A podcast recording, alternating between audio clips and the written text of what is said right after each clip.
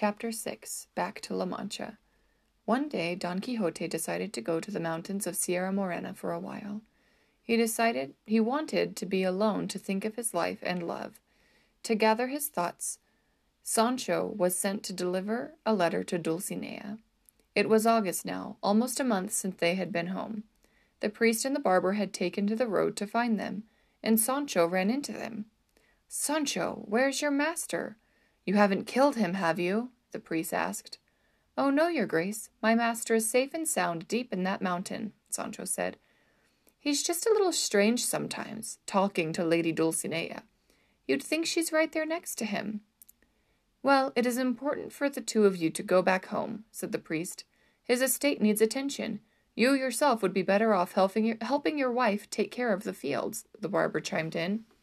"With all due respect, you don't understand," Sancho said. "Master and I go around righting things that are wrong in the world and fighting evil." "Sancho, Sancho, you're beginning to sound like your master."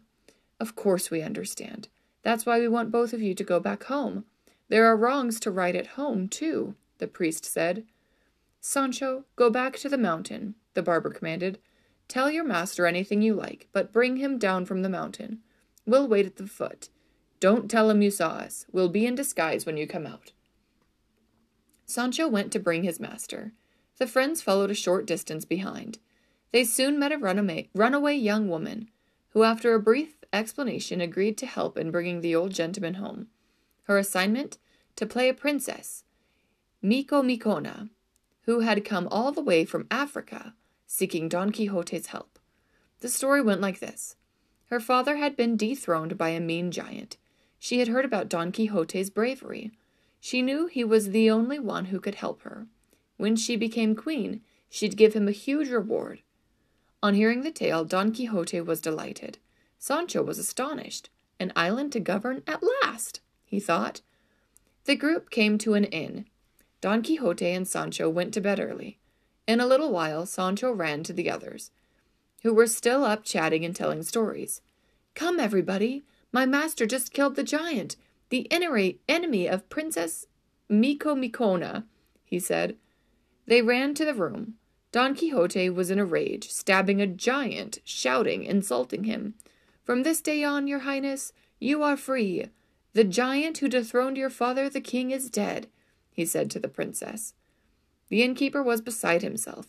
He kept the wine for the inn in wineskins, enormous containers made out of animal skins. He stored them in that room. Don Quixote has cut open the wineskins, thinking they were giants. What a loss! Sancho was just as unhappy. His hopes for an island were gone. The priest and the barber had a wooden cage built in a hurry. It was large enough to hold a person. A few hours later, while the exhausted Don Quixote was still asleep, they grabbed him and put him in the cage. They were disguised and told Don Quixote he was under a spell. Don Quixote took it all in stride, but Sancho was more than a little suspicious. They got home in the middle of the day. It was as if the circus had arrived in town. The children ran to tell the housekeeper. Word got to Teresa Panza, Sancho's wife. "How's the donkey husband?" was the first thing she asked. "In better shape than his owner," Sancho replied. "Well, husband, what did you bring me? What did you bring the children? Clothing? Shoes?" she asked. "None of that, woman, but something more valuable," he answered. "The next time my master and I go away, I'll bring I'll come back governor of an island. You'll be rich." "I hope so. But what did you say? An island?" Teresa wanted to know. "Be in no hurry, wife," Sancho told her. "You'll know at the right time. You'll be called Excellency." In the meantime, the niece and the housekeeper had put Don Quixote to bed. He didn't know where he was. He didn't know who they were. The priest advised the woman to keep an eye on him. He might want to take off again. The woman cursed those confounded novels of knighthood for the millionth time.